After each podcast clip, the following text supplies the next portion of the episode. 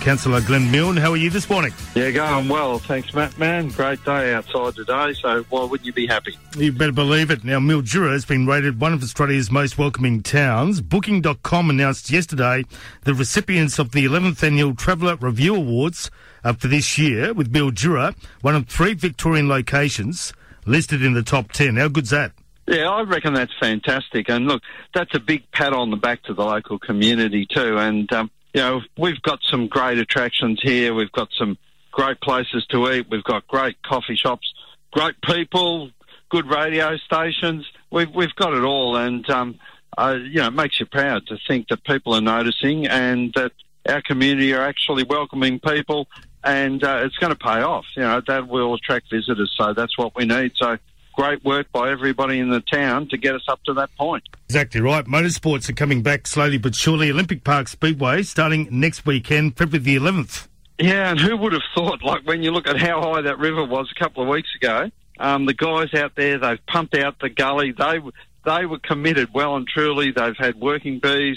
Again, local community getting in, pitching in, helping, getting that track ready, and it'll be fantastic. Like next weekend, and uh, it's the Phil Crump meet, and that's a special meeting too. So uh, should be a big crowd out there, and we've all missed um, motorbike racing this year so far. So I'm looking forward to it. Uh, it's going to be a cool night, so it should be a great evening. Get out there. Exactly right. Of course, Easter Power Sports will be back again this year. Excited about that. Not to mention the Sunraysia Drag Racing Association. Uh, they kick off February the 2nd, which Yeah, is absolutely look, fantastic. Apparently, they've got a Street Machine Drag Challenge. Yeah, that's right, Matt. I, I was just going to mention that because they've done a power of work out there, and the guys out there have worked their tails off to actually, you know, get that track up to a really good standard. And that again is paying off. The street machine event is fantastic. It gets a lot of coverage. It gets um, TV coverage. It gets newspaper coverage, magazine coverage. And, uh, you know, if you want to see some beautiful cars, they're works of art,